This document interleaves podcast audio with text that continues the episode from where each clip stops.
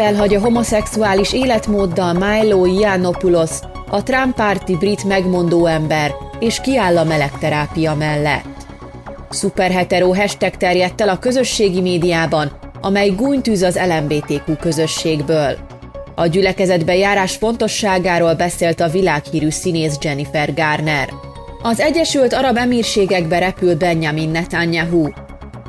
Katolikus, protestáns és ortodox egyházak aggódnak az iszlám szeparatizmus elleni törvénytervezet miatt Franciaországban. Rasszista sztereotípiák miatt tiltott be klasszikus meséket a Disney+.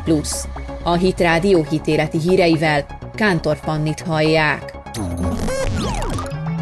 Felhagy a homoszexuális életmóddal és Szent Józsefnek szenteli életét Milo Yiannopoulos, Trump párti brit megmondó ember, aki híres volt arról is, hogy homoszexuális.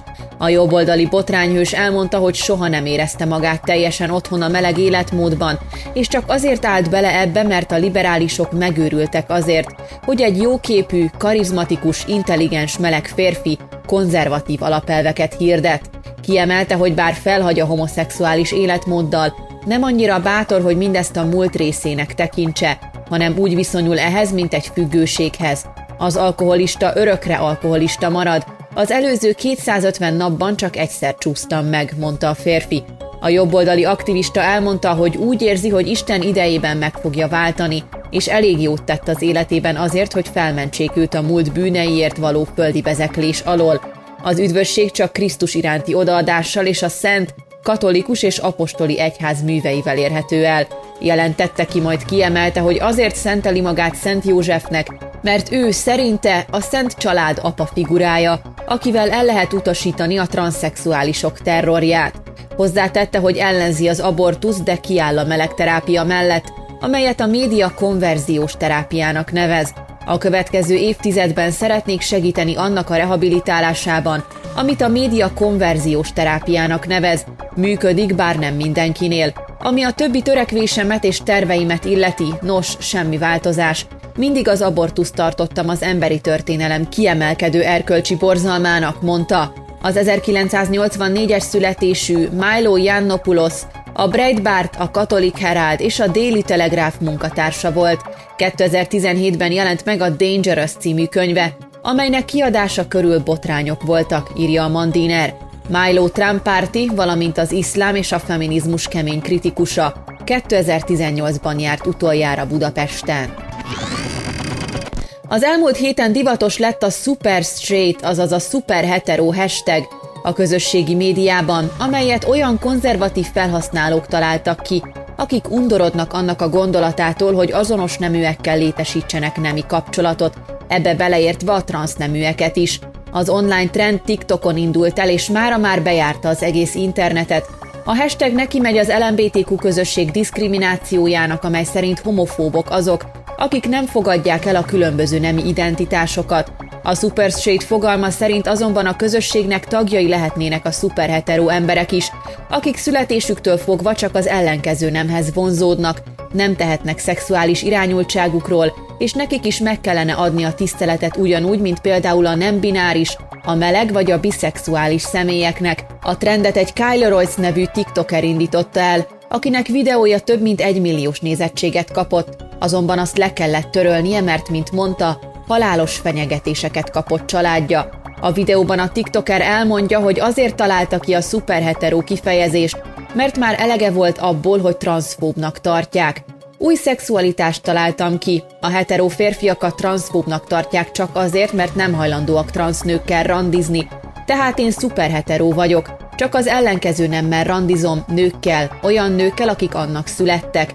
Ezek után hiába hívsz transzfóbnak, én így születtem, nem tehetek róla. Ez az én szexuális irányultságom, mondta a videóban a fiú, aki kiemelte, hogy már rosszul van a felé irányuló sok negatív kritikától. Nem tudom irányítani a vágyaimat, és egy olyan közösség bélyegez meg, amely az elfogadásról prédikál. Én soha senki felé nem akartam gyűlölködő lenni. Tudom, hogy sok embernek hasonló véleménye van, mint nekem, csak félnek felszólalni, tette hozzá. Az új nemi identitásnak az internet még egy narancssárga fekete zászlót is készített. A közösség saját Twitter fiókot is létrehozott, amely kiemeli, hogy ők is már az LMBTQ plusz tagjai. Tudtátok, hogy egyre növekszik a szuperheterónők meggyilkolásának száma? Itt az ideje, hogy felébredjünk, a szuperheterónők is igazi nők, osztotta meg az egyik Twitter felhasználó az új trendet. A trendi kifejezés saját Reddit profilt is kapott, amelynek már 17 ezer feliratkozója van, bár a profilt később betiltották, mert az a közösségi oldal szerint gyűlöletkeltő. A gyülekezetbe járás fontosságáról mesélt a sajtónak Jennifer Garner, a világhírű színésznő új Netflixes Yes Day című filmjét reklámozta egy interjúban, amelyben elmesélte, hogyan változtatta meg családi életét a gyülekezetbe járás, és az, hogy igent mondott sok mindenre a pandémia idején. A film Amy Kraus Rosenthal könyve alapján készült, amelynek ugyanez a címe. A története szerint a szülők arra kényszerülnek, hogy egy napon keresztül mindenre igent mondjanak, amit a gyerekek szeretnének. Ez az év nagyon nehéz volt az édesanyáknak, nagyon sok mindenre azt kellett mondanunk, hogy nem, nem, nem. Otthon kellett vigyáznunk a gyerekeinkre, sok mindenről lemaradtunk emiatt. Az egy dolog, hogy felnőttként kimaradunk dolgokból, de nehéz azt végignézni, hogy a gyermekeink által várva várt pillanatok elmaradnak, el vannak szigetelve, és minden nap a Zoomon lógnak, mesélte a filmről a három gyermekes édesanyja, aki szerint a pandémia alatt frissítő egy olyan filmet megnézni, amelyben minden lehetőség megvalósul. Az interjúban kiemelte, hogy családját mindig a gyülekezetbejárás egyesíti. A Movie Guide-nak elmondta, hogy egy hét akkor indul el számukra igazán, ha gyülekezetbe mennek. Az, hogy együtt vagyunk, együtt énekelünk egy órán keresztül, helyre teszi a hétkezdést, és nagyon hiányzik számomra az, hogy fizikailag is a gyülekezetben lehessek és érezhessem a közösség erejét, mondta a színésznő. Többet nem használja a normális szót az Unilever cégei közül például a DAV sem, mert az megsérthet másokat. A cég azt is bejelentette, hogy többet nem engedi a modellek alapos retusálását és a befogadásért fog küzdeni. A DAV tulaja kiemelte, hogy ezentúl sem a modellek testalkatát, sem a méretét, sem a bőrszínét nem engedik kijavítani, sőt a normális szót 200 termékükről eltávolítják. A cég főnöke azt mondta, hogy befogadóbb szépségápolási márkát szeretne létrehozni.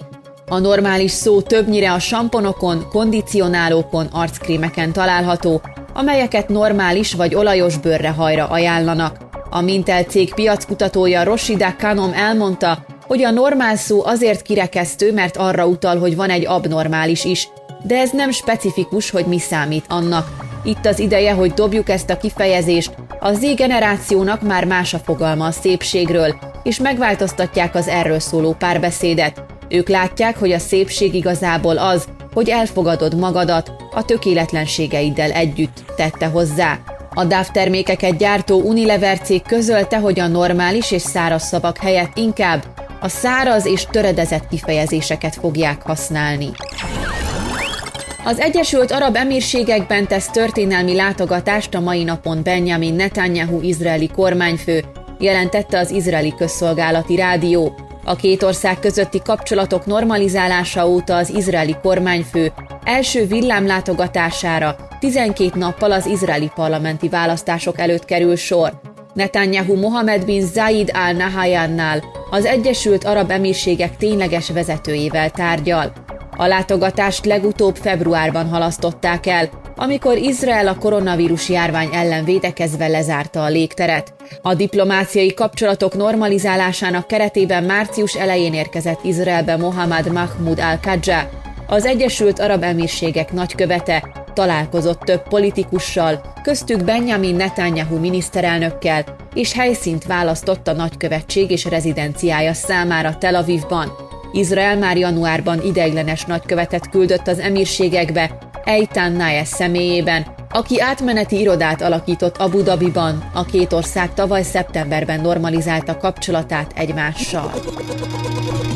Francia katolikus, protestáns és ortodox egyházi vezetők közös közleményben hívták fel a figyelmet a radikális iszlám elleni törvénytervezet veszélyeire, mert az szerintük sérti a vallás és az egyesületi szabadságot, Nyilvánosan kifejezzük aggodalmunkat a köztársaság elveinek megerősítését célzó törvényjavaslat miatt. Írták a Le Figaro című napilapban közzétett felhívásukban a vallási vezetők, akik között van a Francia Katolikus Püspöki Konferencia elnöke, a Francia Protestáns Szövetség elnöke és a Francia Görög Ortodox Érsekség metropolitája. A francia nemzetgyűlés február 16-án fogadta el jelentős többséggel a radikális iszlám elleni törvénytervezetet, amely március 30-án kerül a jobboldali többségű szenátus elé. Belső logikája okán a törvénytervezetnek megvan az a kockázata, hogy sérti az olyan alapvető szabadságjogokat, mint az egyesületi, az oktatási, a vallásszabadsági és még a vélemésszabadságot is, amelyet a közéletben egyre inkább meghonosodó gondolatrendőrség támad, vélik a keresztény vallási vezetők, akik úgy látják, hogy maga az állam fordít hátat az állam és az egyház szétválasztását kimondó 1905-ben meghozott törvénynek azzal, hogy az új javaslatában bele akar szólni annak meghatározásába, hogy mi számít kulturális egyesületnek, illetve azok működésébe is bele kíván avatkozni. A készülő törvény a korlátozások és rendszeres ellenőrzések törvénye lesz, hangsúlyozták a keresztény vezetők kiemelve, hogy a javaslat szerint a prefektus öt évenként rendszeresen ellenőrizheti az egyesület kulturális jellegét, megerősíti az olyan egyesületi tagok tevékenységeinek és megszólalásainak ellenőrzését, akik az egyesületi életen kívül is tevékenykednek, ellenőrzi a külföldi finanszírozást és a kulturális egyesületek pénzforrásait, a korábbinál erősebb köztársasági elkötelezettséget követel meg mindenkitől, aki állami támogatásból szeretne bármilyen tevékenységet folytatni. A 7 éven aluli gyermekek többet nem férhetnek hozzá olyan klasszikus mesékhez a Disney Plus streaming szolgáltatón, mint például a Pán Péter vagy a Dumbo. A cég ugyanis sztereotipikus rasszizmus miatt ezeket a filmeket betiltotta.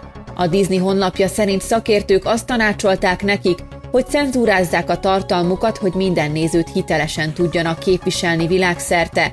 A tanácsadók között volt az Afrikai-Amerikai Filmkritikai Szervezet és a Csendes-óceáni Ázsiaiak Szórakoztatóipari Koalíciója egy amerikai csoporttal együtt. A tanács abban egyezett meg, hogy mostantól a Disney külön megjelöli azokat a meséket, amelyek kártékonyak lehetnek különböző kulturális közösségek számára rasszista sztereotípiák miatt. Ez a film más emberek, kultúrák negatív megítélését tartalmazza. Ezek a sztereotípiák régen is rosszak voltak, és ma is azok.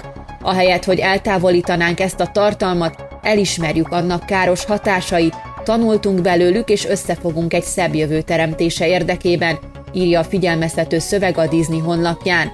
A cég szerint ilyen tartalom például a Pán Péter, a Dumbo és a macskarisztokraták is, a tanács szerint például a Pán Péter az indiánokat tünteti fel rossz színben, azok kulturális hagyományaival együtt. Nem intelligens lényként mutatják be őket, és folyton vörösbőrűeknek hívják őket, amely egy sértő kifejezés. Pán Péter és az elveszett fiúk ráadásul indián fejdíszeket is felpróbálnak, abban táncolnak, és a cég szerint kigúnyolják az őslakosok kultúráját. Míg a 7 éven aluliaknak a megjelölt tartalom nem elérhető, a szülők meg tudják azokat mutatni gyermekeiknek saját felelősségükre.